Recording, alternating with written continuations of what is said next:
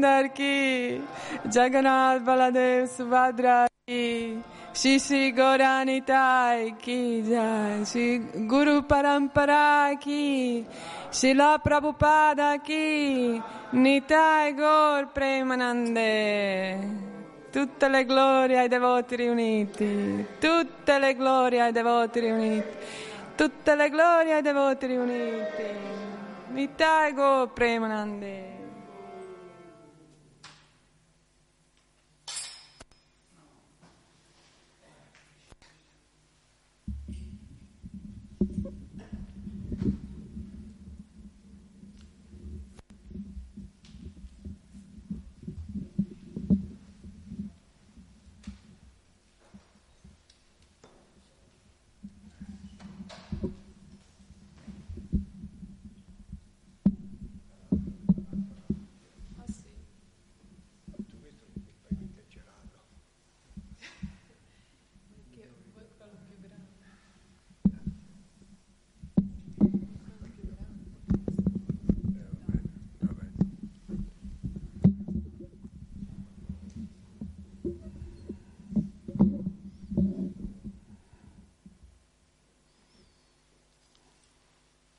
Ah, sì, grazie.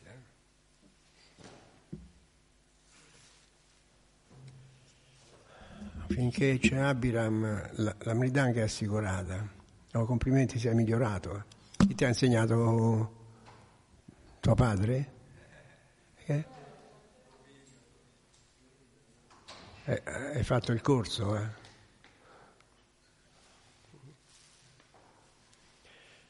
Jayo Radha Madhava Kunjaviari.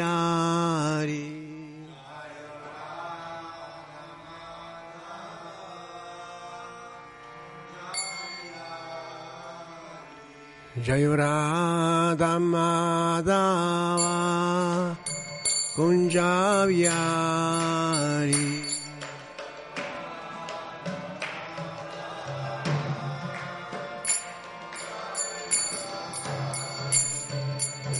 Gopi Janavallabha Girivaradari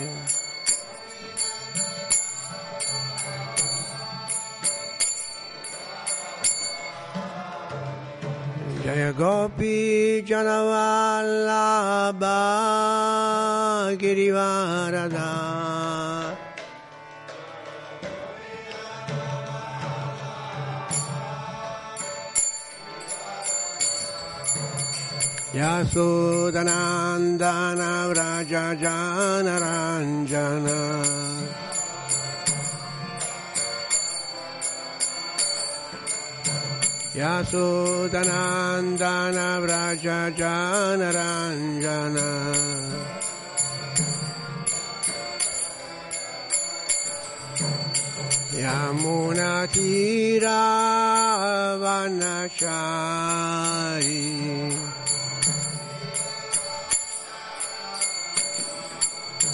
Yamunatiravanashari.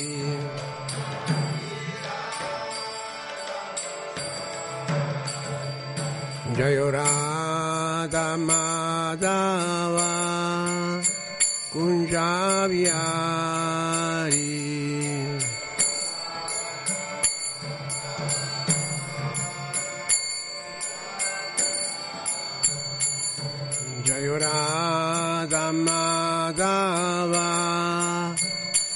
शाव्यायि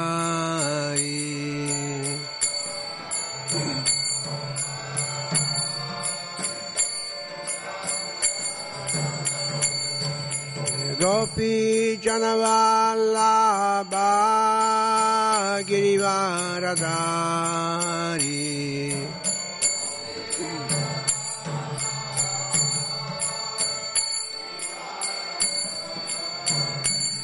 Jaya Gopi Janavallabha Girivaradari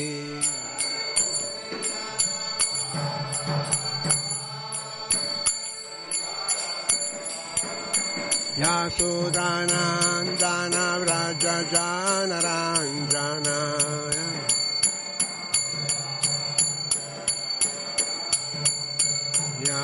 Yamunatiravanashari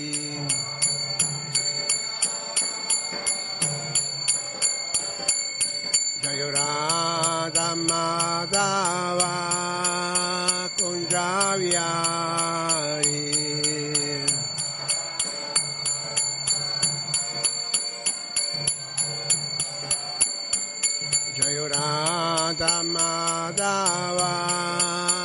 Madhava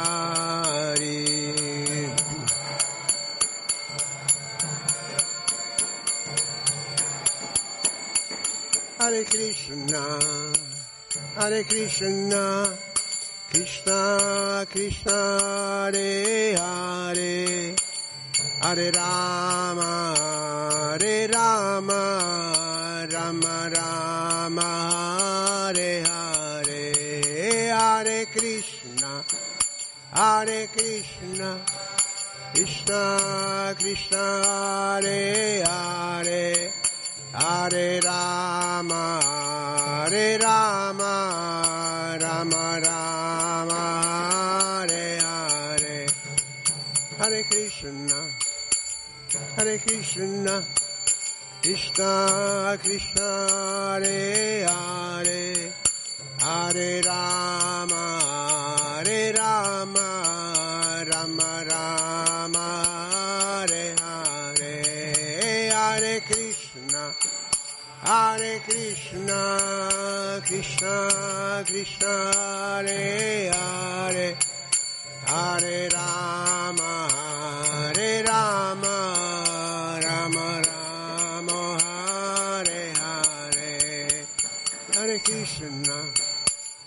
Hare Krishna, Krishna Krishna, Hare Hare.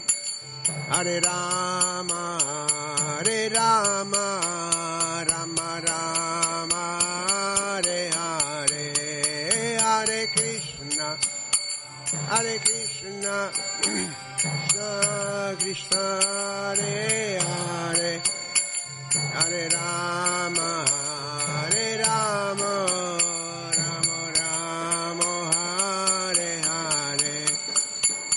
Krishna, Hare Krishna, Krishna Krishna, Hare Hare, Hare Rama, Hare Rama, Rama Rama, Hare Hare, Hare Krishna, Hare Krishna, Krishna Krishna, Hare Hare. Hare Rama,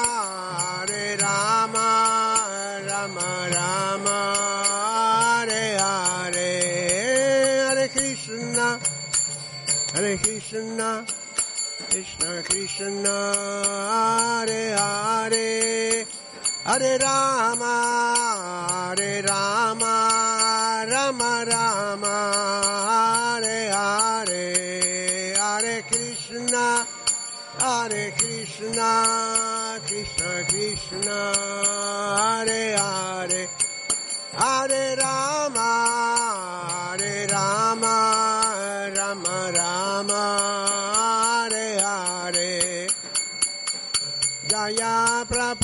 Prabhupada, Jaya Prabhupada, Jaya Prabhupada, Shila Prabhupada, Jaya. Jaya Prabhupada Jaya Prabhupada Shila Prabhupada Haribo Haribo Haribo Nita Gora Haribo Nita Gora Haribo Haribo Gora Haribo. Jai Shri Shri Radha Vraja Sundara Ki Jai Shri Jagana Baladeva Subhadra Ki Jai Shri Shri Gornitai Ki Jai Shri Prabhupada Ki Jaya Jaya Shri Chaitanya Jaya Nityananda. Jaya Jaya Shri Chaitanya Jaya Nityananda Jaya Dvaita Chandra Jaya Gora Bhatta Vrinda. Jaya Dvaita Chandra Jaya Gora Bhatta Vrinda. Jaya Jaya Shri Chaitanya Jaya Nityananda Jaya Dvaita Chandra Jaya Gora Bhatta Vrinda. Jaya Jaya Shri Chaitanya Jaya Nityananda. Jaya Dveta Chandra Jaya Gora Bhatta Vrinda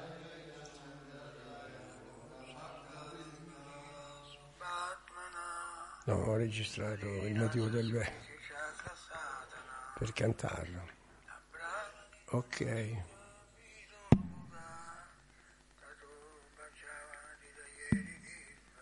Questo è il motivo.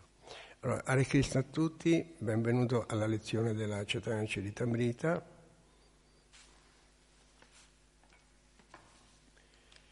Siamo alla Madhya Lila numero 4, al, al capitolo 25 intitolato Gli abitanti di Varanasa diventano Vaishnava e il verso è il numero 37.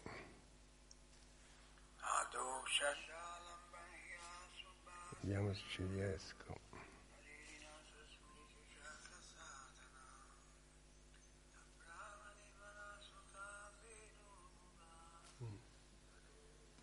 Non si ferma.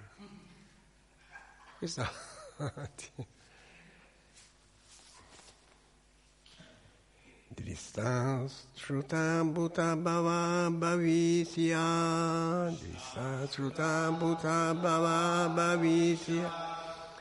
Stasnu charisuma pakamba Stasnu charisuma pakamba Vinashuta vastu tarana vachiyam Saeva sarvam paramatma bhutaha Saeva sarvam Dristan shuta bhuta bhava bhavisyat Stasnu charisnu mahalpakandva Vinashuddha vastu tarannavashyam Saeva sarvam paramatma bhutaha.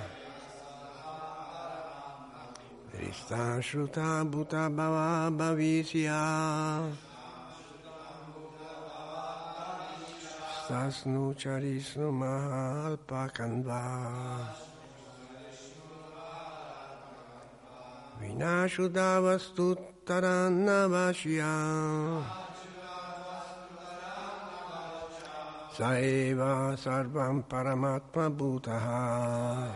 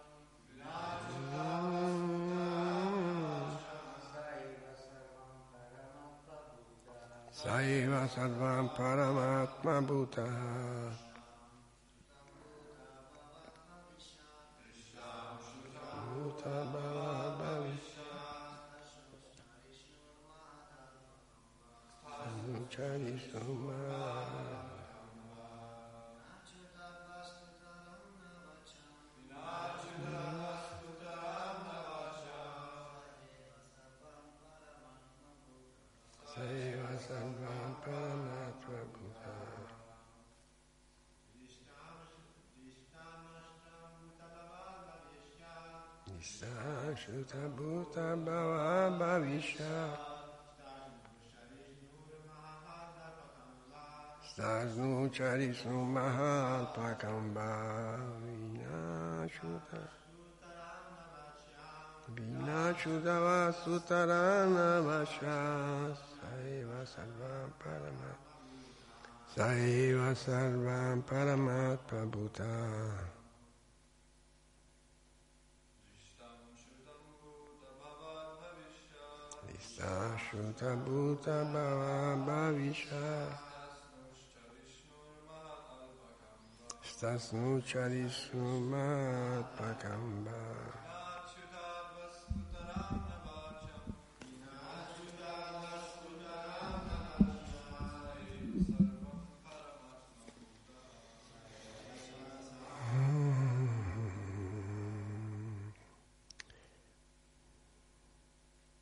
Dristam sperimentato con una percezione diretta.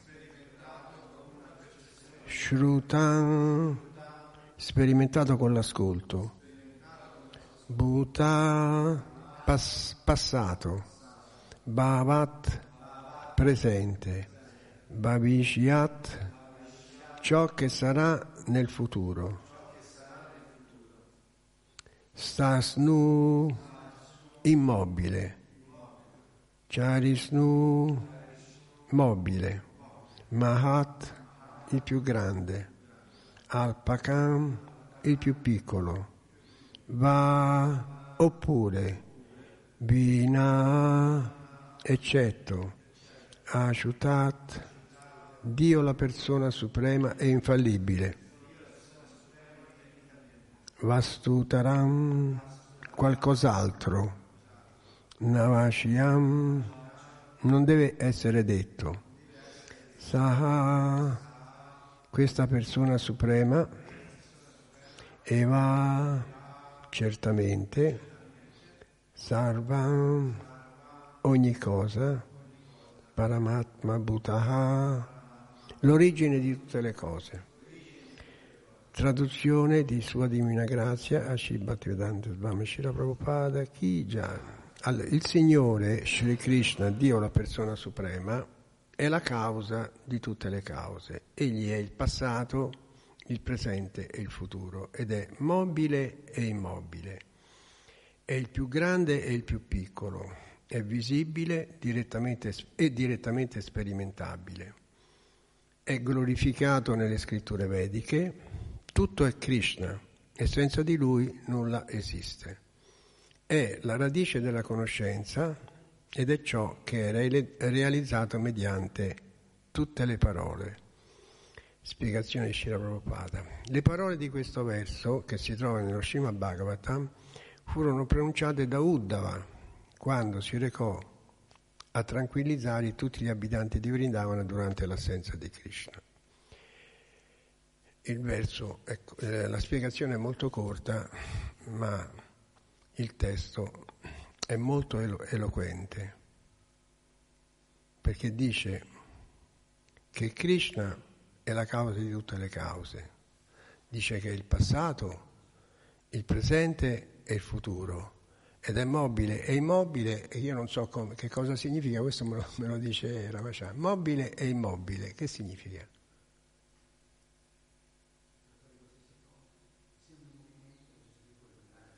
Le cose immobili quali sono? Ci saranno gli alberi? No.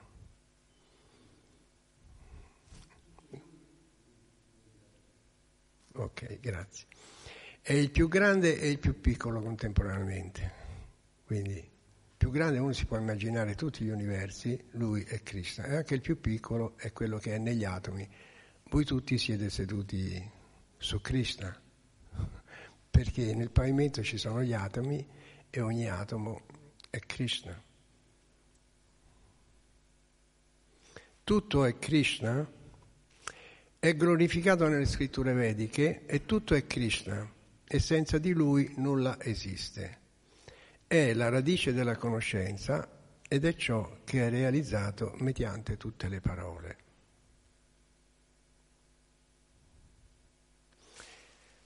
Om Jnanati Mirandasya Jananjana Shalakaya Chakshurumiritayena Tasmashi Gurave Nama Cicetania Manubhistan Stapitayena Bhutale Svayarupa Kadamaya Dadati Svapadantika Namo Vishnupadaya Krista Prestaya Bhutale Srimate Bhaktivedanta Svaminiti Namine Namaste Sarasvati Deve Goravani Pracharine Nirvishesha Sunyavati Paschatyade Satarine He Krishna Karuna Sindhu Dinabando Jagapate Gopesha Gopika Kanta Radha Kanta Namostute Tapta Kanchana Gorangi Radhe Vrindavanesvari Prishabano Sute Devi Pranamami Hari Priye Vanchakalpatarubhyascha kripasindubhya eva cha patisanam pavanebhyo.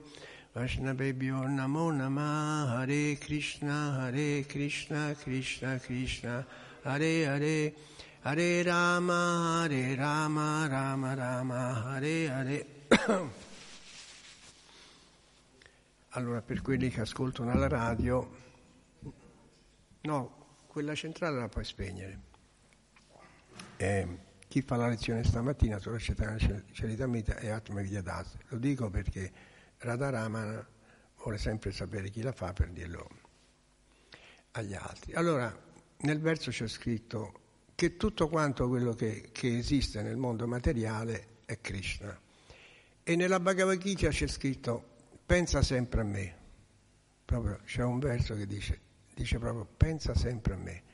E qui nella città Ceritamita ci dice come possiamo pensare sempre a Lui. Siccome tutto è Krishna, abbiamo detto anche seduti sul pavimento, gli atomi, il pavimento è fatto di atomi e ogni atomo è Krishna, per cui praticamente uno può pensare sempre a Krishna vedendo che ogni cosa, questo è un verso molto importante, sembra un po', c'è poca spiegazione, forse sta solo Shima Bhagavan la spiegazione però ci, ci insegna a pensare sempre a Krishna. Cioè se uno segue questo verso qui, dice tutto è Krishna.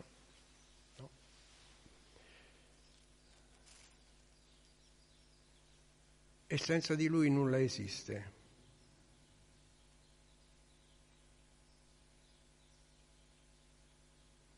È anche il passato, il presente e il futuro, è la causa di tutte le cause e tutto è Krishna, senza di lui nulla esiste, è la radice della conoscenza ed è ciò che è realizzato mediante tutte le parole. Cioè praticamente se uno sta attento a questo verso e lo segue, non si dimentica mai di Krishna perché dice tutto è Krishna. E come possiamo fare a capire che tutto è Krishna? Tutto quello che vediamo è Krishna anche il servizio devozionale che facciamo è Krishna e, e ci aiuta anche a capire questo servizio devozionale che tutto appartiene a Dio e tutto quello che facciamo deve essere come riferimento a Dio. Quindi le nostre letture, i nostri pensieri, la nostra visione su tutto ciò che ci circonda, ad esempio un fiore che sboccia, una farfalla che vola, il sole che sorge, la luna, il cuore che batte, il ramo che porge il suo frutto. Quando i, i rami sono carichi di frutti si abbassano fino ad arrivare a farceli prendere senza salire sugli alberi. Io ho due alberi di ciliegio a casa e quando sono carichi i rami si abbassano e io non devo salire su, sull'albero stanno ad altezza di bocca, non devo nemmeno scendere. Quindi anche lì si deve vedere Krishna. Quindi considerare tutto ciò che ci circonda in relazione a Dio è già anche quello servizio devozionale. Quindi uno, se uno pensa che tutto è Krishna, fa anche servizio devozionale, oltre a quello pratico che serve a mandare avanti il Tempio. E anche l'attitudine di vedere tutto, tutto in relazione a Krishna e, e, anche solo essere curiosi di sapere di Lui, cioè porsi delle domande, porre delle domande a chi ne sa. Inutile dire a Dio, dacci oggi il nostro pane quotidiano perché Dio ha già dato e dà continuamente. I campi sono pieni di, di cereali e gli alberi sono carichi di frutti. Chiedere qualcosa a Dio va bene, però meglio chiedere, è sicuramente meglio chiedere la grazia di poterlo servire e offrirgli qualche umile servizio, per esempio cucinare qualcosa per voi, per lui e qui al Tempio lo facciamo, ma anche quando siamo nelle case possiamo cucinare qualcosa per lui. Purtroppo noi abbiamo la tendenza che quando andiamo ai supermercati scegliamo tutte cose che ci piacciono a noi e quando andiamo a casa non è che cuciniamo tanto per soddisfare Cristo, no? Purtroppo dico che così cuciniamo per soddisfare cioè questa questo pasto mi sta bene, quest'altro non mi sta bene. Non pensiamo questo pasto sta bene a Cristo e quest'altro pasto non sta bene a Cristo. Noi cuciniamo, la tendenza è quella di cucinare, di cucinare. questa è la fregatura, la fregatura del mondo materiale. Pensiamo più a noi che, che, a, che a Krishna. Quindi non dobbiamo cercare di vedere Dio, ma vedere tutto in relazione a Lui e non pretendere nemmeno che si mostri, però dobbiamo piangere perché non si mostra. C'è sullo Shikshastaka, c'è quella, lo Shikshastaka numero 6. Quando i miei occhi saranno decorati di lacrime d'amore sempre fluenti mentre canti il tuo santo nome, quando la mia voce verrà meno per l'emozione, quando i peli del mio corpo si rizzeranno nel recitare il, il, tuo, il, il tuo nome, questa invocazione di un devoto prefigura uno stato di estasi anche senza la presenza di Dio. Quindi non è necessariamente la presenza di Dio che ce lo fa percepire. Ma perché si possa sentirne la vicinanza basta cantare il santo nome, basta pensarci e avere la purezza necessaria per percepirlo, però questo è molto importante. Ecco perché dicevo che purtroppo noi quando andiamo alla coppa compriamo quello che ci piace a noi, quando facciamo da mangiare facciamo quello che ci piace a noi e questo è un errore. È un errore perché non, è, non, non ci dà quella purezza necessaria per percepire Dio. Ecco perché tardiamo a percepire Dio e le scritture ci aiutano, ci aiutano a ricordarci come fare ci aiuta anche a capire quanto possono essere profonde le emozioni. Questo verso qui, eh, è, quanto, quanto possono essere profondi le emozioni della vita spirituale. Che cos'è a livello materiale che ci può dare un, un'emozione così grande? Cioè lacrime d'amore e voce rotta dall'emozione. Le emozioni che viviamo in questo mondo sono relative a vicende terrene, e saranno comunque spazzate via dal tempo, ma non sono della stessa intensità di quelle spirituali. Invece le emozioni spirituali sopravviveranno e potranno continuare, ampliate, perché quando saremo nel mondo spirituale le emozioni saranno ancora più grandi in presenza di Dio. E se queste emozioni non verranno, pazienza, ma Dio deve rimanere sempre il nostro Signore adorabile anche se ci spezzerà il cuore non apparendo mai davanti a noi. Questo lo dice lo, lo numero 8. Jai Shri Shri Radha Vrajasundara Ki Jai Shri Jagannabaladeva Subhadra Ki Jai Shri Shri Gornitai Ki Jai Allora, in che cosa consiste il servizio devozionale? Consiste nel capire che tutto appartiene a Dio e tutto quello che facciamo deve avere come riferimento Dio, quindi le nostre letture, i nostri pensieri, la nostra visione su tutto ciò che circonda.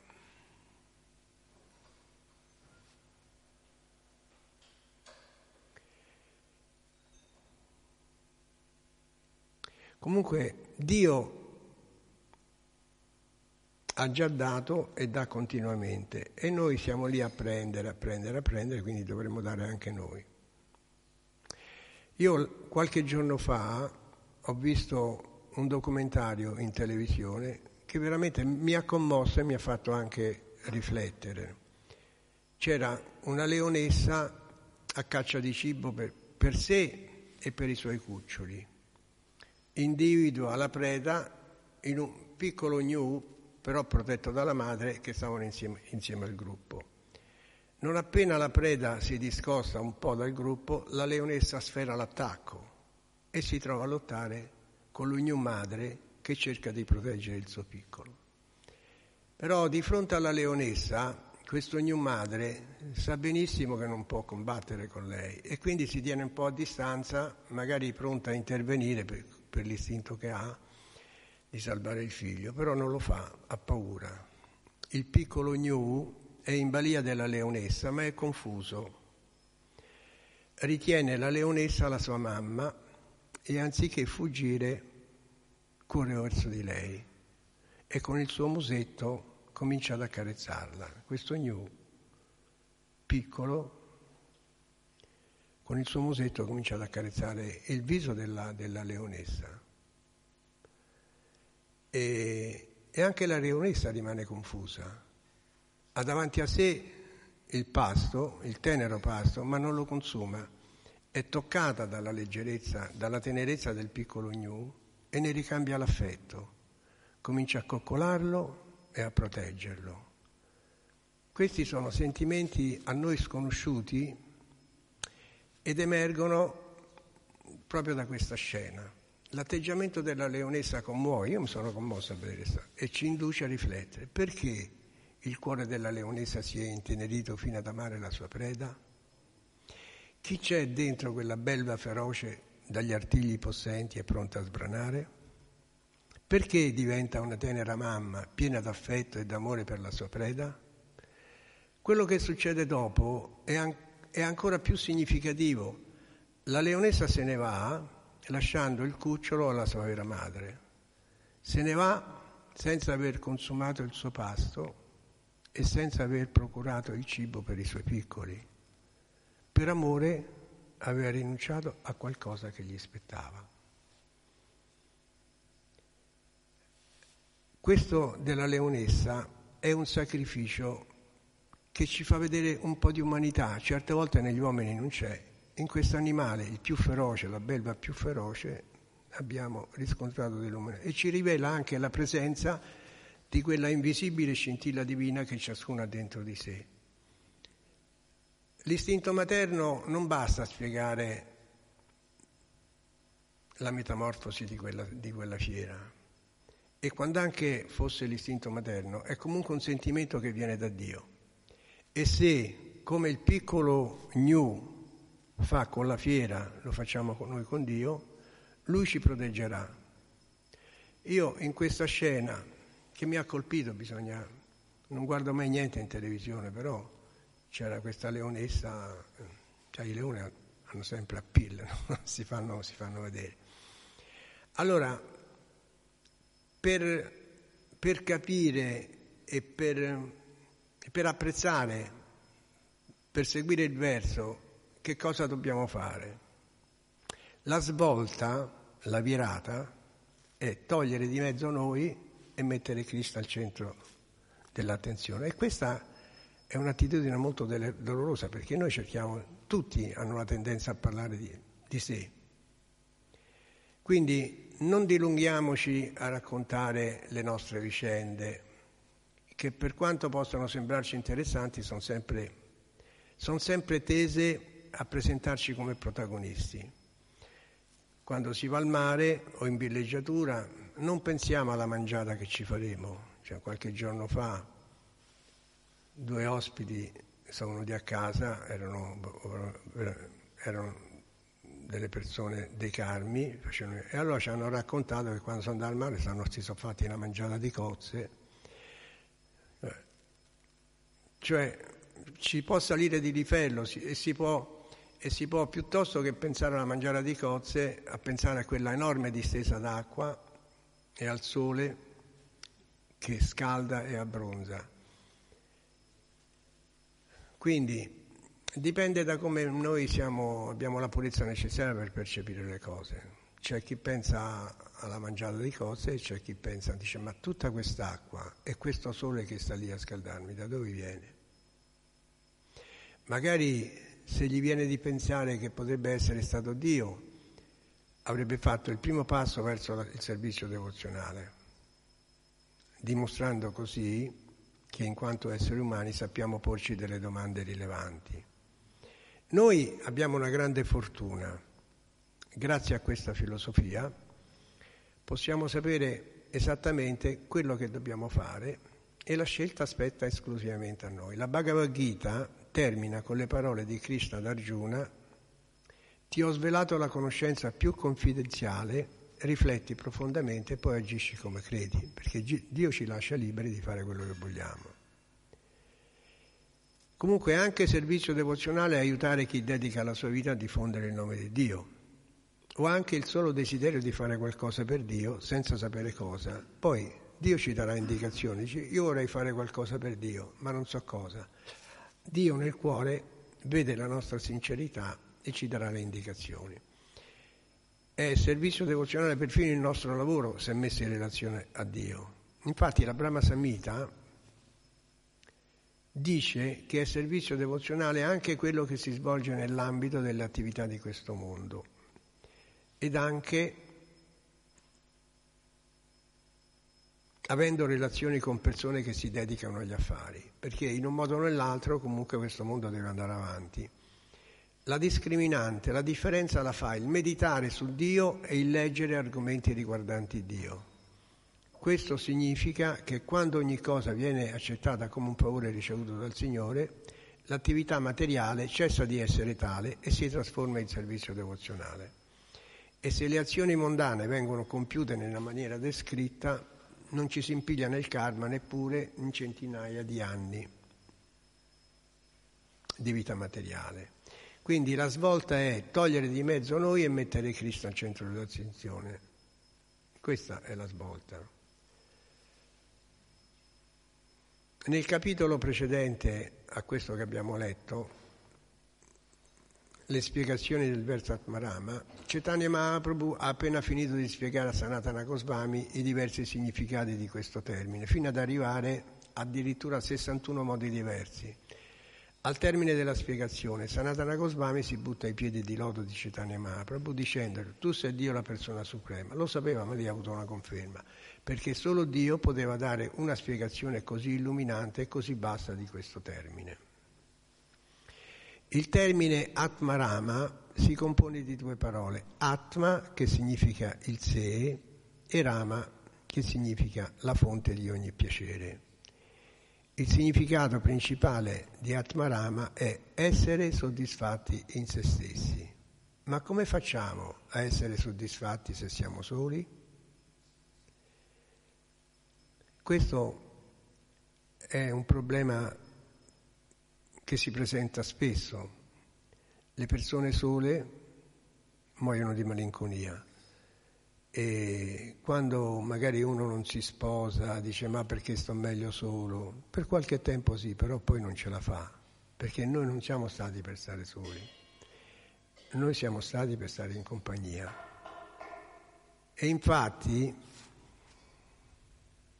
il nostro compagno è Rama, quindi il compagno di Atma, non di me, del sé, è Rama. Quando noi siamo collegati con Rama, si può capire che questo termine Atmarama indica la vera relazione di noi, Jiva. Rama diventa tutto per noi, diventa il nostro padre, la nostra madre, la nostra famiglia, la nostra felicità, perché Rama è Dio. Noi facciamo tutti parte di una grande famiglia ed ecco perché si dice che siamo tutti fratelli. Anche noi siamo parte del creato, lo siamo perché siamo diramazione di Dio. Non siamo così insignificanti come talvolta crediamo di essere, lo diventiamo solo se ci stacchiamo da Dio. Quindi noi possiamo anche essere in compagnia di 100.000 persone. Quando andiamo allo stadio ci sono quando andavo allo stadio, adesso non ci vado più, è pieno, ci sono 100.000 persone, però uno è solo. Perché il nostro vero compagno, anche quando uno si sposa, la moglie, io sto bene con Lila Rasa, tra l'altro fa anche da mangiare bene, vero, vero Namarushi? Ogni tanto invita le amiche e io tutte le volte che li invita sono costretto a mangiare, mangio sempre di più perché fa tutte cose buone, le, fa, le farebbe anche per me, però io gli ho dato l'istruzione di farmi solo la minestrina la sera, ieri sera ho mangiato solo la minestrina. Ehm, quindi anche avere la moglie, i figli, non è che sia una cosa duratura. Io ho 80 anni, lei ce n'ha 68, quindi questa situazione finirà, no? Ma noi dobbiamo essere forti, dobbiamo sapere che quando saremo soli, se siamo collegati con Dio, abbiamo molto più della moglie. Anzi, la moglie certe volte provoca anche degli inconvenienti. Dio gli inconvenienti non li provoca. Quindi è molto importante fare avanzamento spirituale, specialmente per quei momenti drammatici in cui o manca lui o manca il compagno o la compagna, a quel punto lì si vede chi è avanzato. Ovviamente dispiace, però quando uno ha la certezza di avere Dio come compagno, e Dio come comp- compagno è una cosa che possiamo averla tutti i giorni. Quando abbiamo il giapa in mano, si vede che abbiamo il nostro compagno. Una persona senza giapa è una persona sola. Ovviamente si cantano i 16 giri, poi magari si fa servizio devozionale, ma il servizio devozionale è anch'esso sinonimo di avere un compagno. Quindi il japa è un compagno. Io la prima volta che ho visto eh, che il japa era effettivamente una persona è stata all'inizio, quando ancora non ero nemmeno devoto, andavo a trovare mio fratello e mia cognata ad Ascoli Piceno loro erano devoti e già cantavano uh, il mantra sul japa. Io ancora non lo cantavo, però stavano cercando di convincermi. Andiamo, andavo il weekend e avevo presente tutta la situazione di quando, di quando li lasciavo prima di diventare devoto, cioè li lasciavo così come persone normali. E invece quando sono diventati devoti che avevano il japa in mano, mi salutavano che avevano il japa in mano. Io ho potuto, lì è stata la prima realizzazione che ho fatto, perché ho visto che loro praticamente non erano soli, erano con Krishna, perché il japa rappresenta Krishna. E questa è stata una delle prime realizzazioni che ho fatto perché mi faceva piacere di non lasciarli. Quando uno si lascia sta sempre un po', è un po triste se, se ne va, no? poi, poi ritornerà. Però io lì ho avuto la certezza che loro non fossero soli, perché avevano, cantavano il, avevano il sacchetto del giappa in mano. Quindi questo sacchetto di giappa è veramente molto molto importante. Quando ci, ci distacchiamo da questa entità, cioè da Rama, per nostra libera scelta, siamo costretti a cercarne un'altra e questo è il dramma delle persone che vagano nel mondo materiale. Dramma perché nessuno al di fuori di Dio può colmare questo vuoto, né gli amici, né il coniuge, né i figli, né la ricchezza e nemmeno la gratificazione dei sensi. Siamo soli, inesorabilmente soli, anche se siamo, come ho detto prima, insieme a 100.000 persone. Ci sono molte differenze tra, tra, le varie religioni, la musulmana, la cristiana, la hindu. Il Bhagavad Dharma mette un po' di ordine al caos delle religioni, perché non attinge, infatti Krishna dice nella Bhagavad Gita, lascia ogni forma di religione e ascolta me. Perché questo Bhagavad Dharma rimette le cose a posto? Perché non attinge da nessuna di queste religioni e dice che è la via spirituale immacolata che ci permette di raggiungere i piedi di loto di Krishna. Krishna dice nella Bhagavad Gita, abbandono ogni forma di religione e adora me. In un altro verso la Bhagavad Gita dice, questo sapere è il re tra tutte le scienze e poiché ci fa realizzare la nostra vera identità è la perfezione della religione. È eterno e si applica con gioia. Una vera religione deve farci capire chi siamo, chi è Dio, qual è lo scopo della vita, come comportarsi per raggiungere l'obiettivo finale, che è quello di risvegliare l'amore per Dio. E il Bhagavad Dharma è il modello comportamentale per raggiungere questo obiettivo è l'attività naturale dell'uomo, al di fuori di questo schema la situazione è caotica. Quindi quello che dice Krishna nella Bhagavad Gita, abbandona ogni forma di religione e adora me, è un, un consiglio che va seguito. Non si può pensare di riconquistare la vita eterna senza sapere che quando si muore si rinasce, senza sapere chi siamo, qual è il nostro obiettivo. Non si può desiderare di tornare nel mondo spirituale senza sapere come è fatto. Quando noi andiamo in qualche bel posto, nell'Hawaii, adesso i devoti vanno in India, però uno si informa sul posto che va perché deve andare in un posto che gli piace.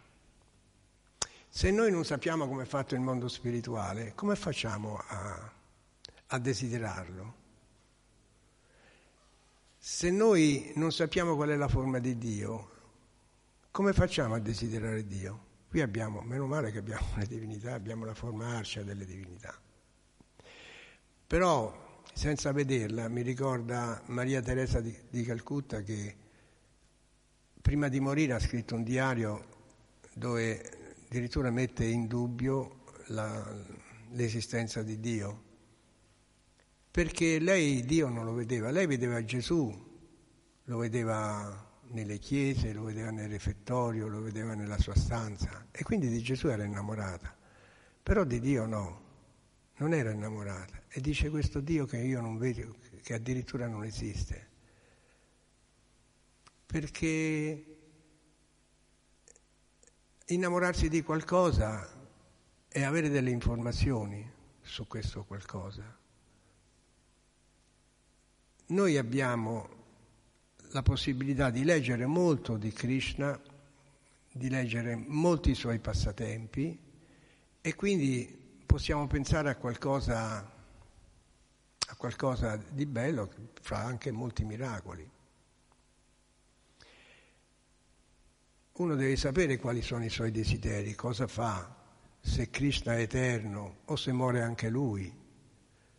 Quindi non si può capire Dio se non, sa, se non, si capisce perché è infinito, perché gli universi sono infiniti, perché Lui è infinitamente affascinante.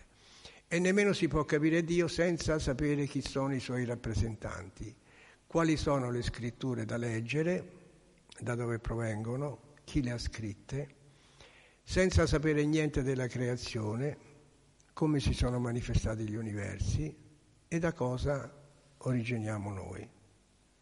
Non si può capire Dio senza sapere che noi siamo parte di Lui. Come facciamo ad innamorarci di Lui se, se non sappiamo questa, questa cosa fondamentale?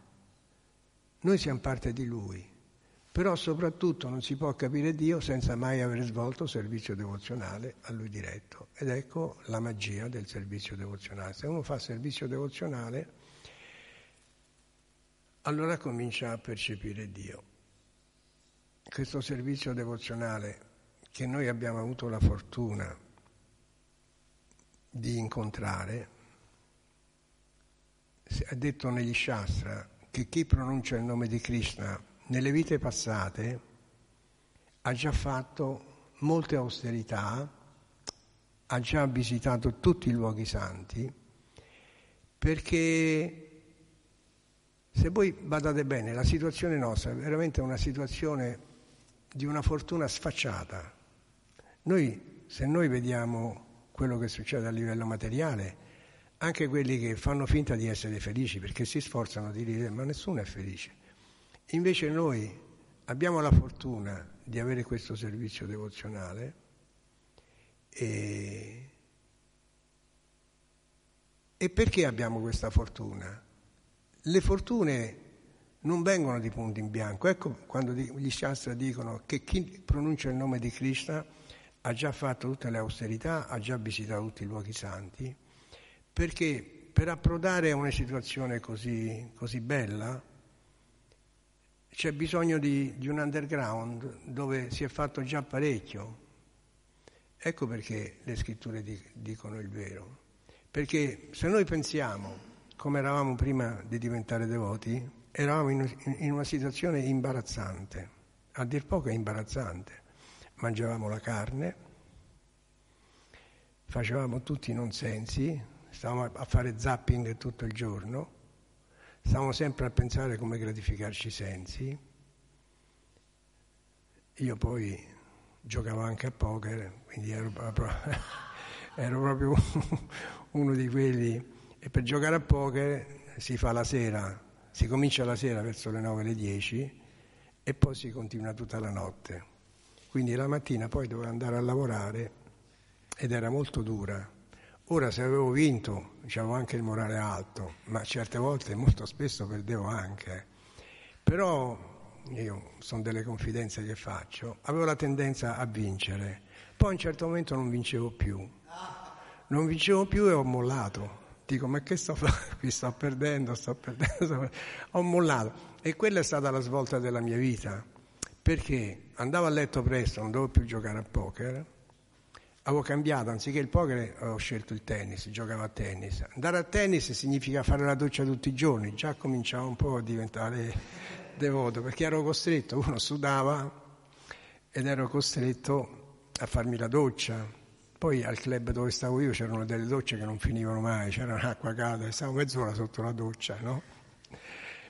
E, e quindi quello è stato un cambio che è stata una svolta e quando i miei fratelli hanno conosciuto i devoti, io ho detto, dico, ma no, ma lasciateli perdere, questi sono matti, li ho visti io, li ho visti a Via Frattina che cantavano, veramente non era una visione molto bella perché andavano in giro con le ciabatte, a quei tempi i doti non erano nemmeno quelli che sono, qualcuno si metteva il lenzuolo per doti, per doti. e allora li ho visti io e facevo finta di non guardarli perché mi scocciava far vedere che, però mi attraeva questo, questo suono del mantra che facevano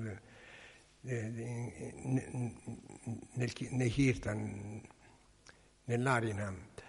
E, ma una cosa mi, mi, mi, incuriosiva di lui. Io sapevo attraverso i miei fratelli che, che loro si alzavano alle 4 di mattina. Allora dicevo, certo che se si alzano alle 4 di mattina devono fare qualcosa di molto importante.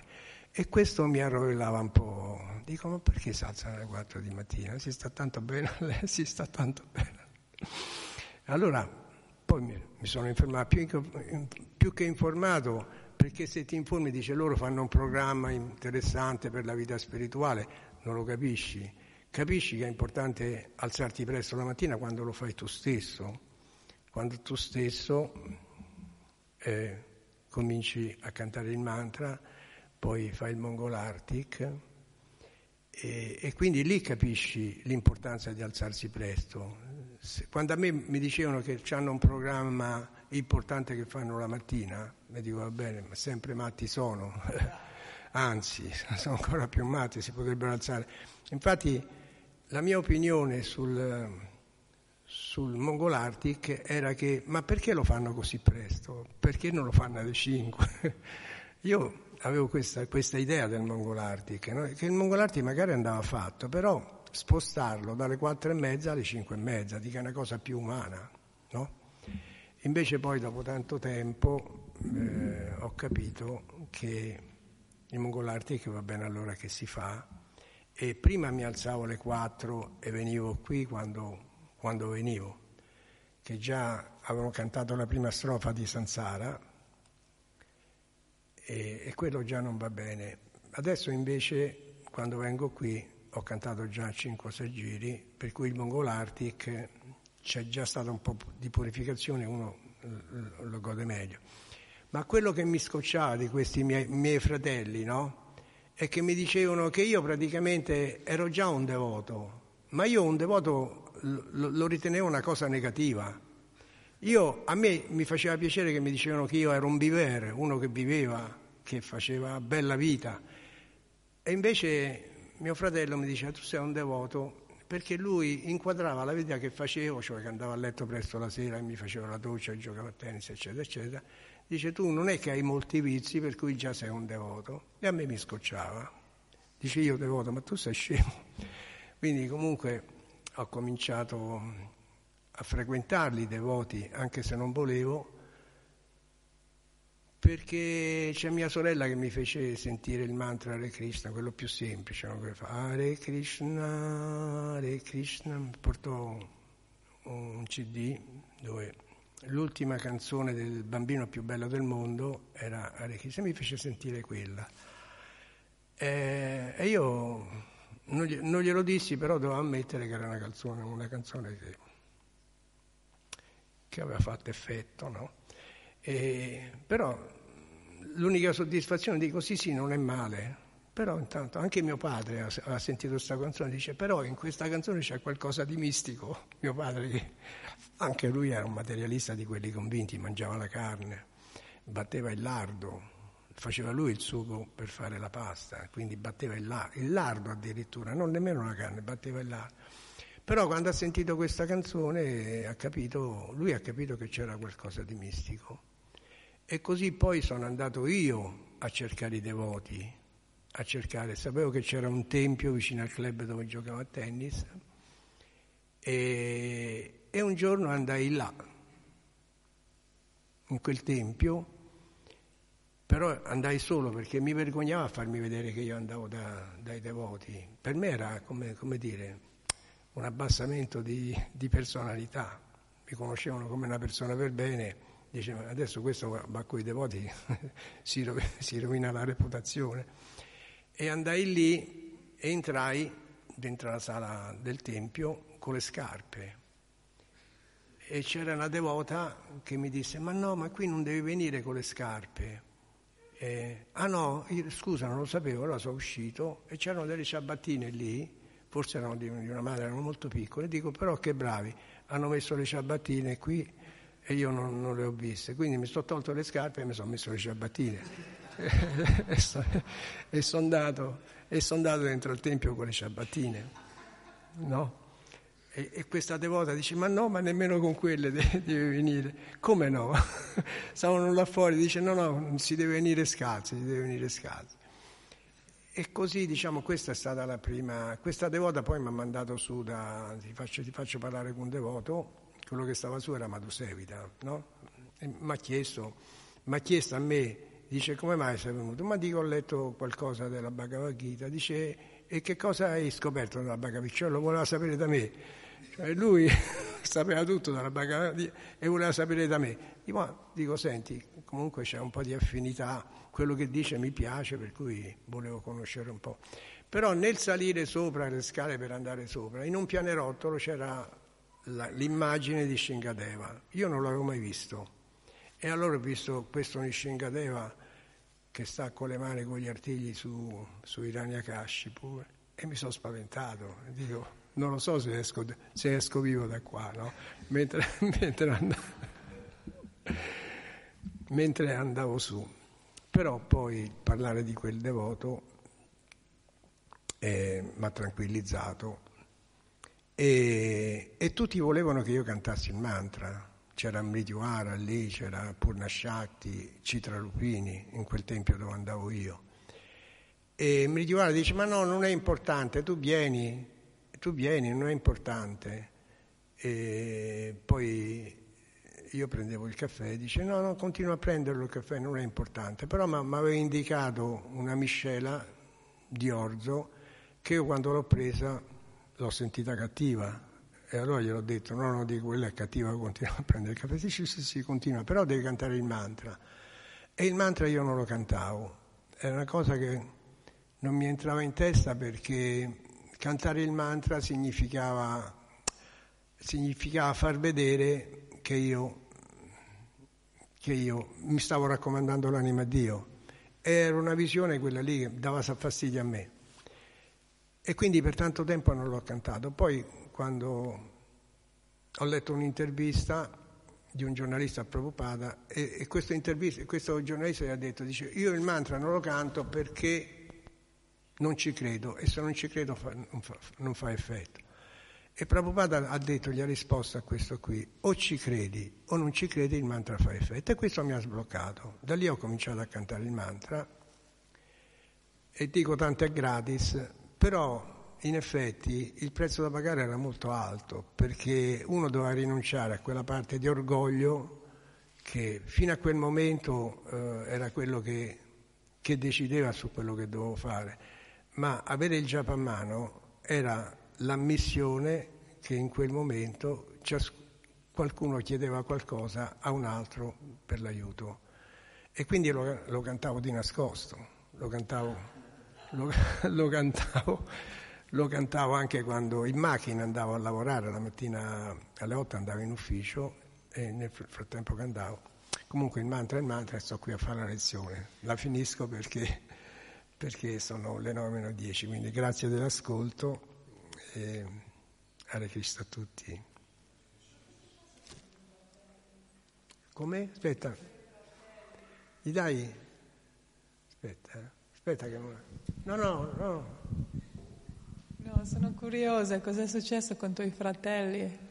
I, I, fratelli sono ancora devoti, però sono presi molti da, dalla vita materiale, hanno un ristorante e quindi devono, devono, pensare a mandare avanti questo ristorante. Però a Ishapurna, perché i nomi dei miei fratelli sono Vrindavan Chandra, Ishapurna, i figli si chiamano uno Yoga Maya, un altro Vamanadeva e un altro Shri, no? Hanno tutti il nome spirituale. E Ishapurna eh, c'è lì la razza che gli ha portato i gioielli per fare dei gioielli per le divinità e Ishapurna l'ha fatti questi gioielli. E quindi hanno ancora questo spirito devozionale, anche se è parecchio tempo che, che non fanno vita spirituale. Però ogni tanto vengono e hanno molta nostalgia. E quindi speriamo che col tempo, però loro sono quelli che mi hanno che, hanno, che hanno, mi hanno indirizzato qui, quindi, quindi in, una maniera, in, una maniera, o nell'altra hanno, hanno, dei meriti, perché hanno fatto molti devoti. Eh. Quindi sono, sono, su una buona strada, perché l'opinione, l'opinione loro della coscienza di Krishna è molto molto alta, però non la possono praticare. Questa è anche la sfortuna. Ok, grazie, Shira Prabhupada, Hija. Sì,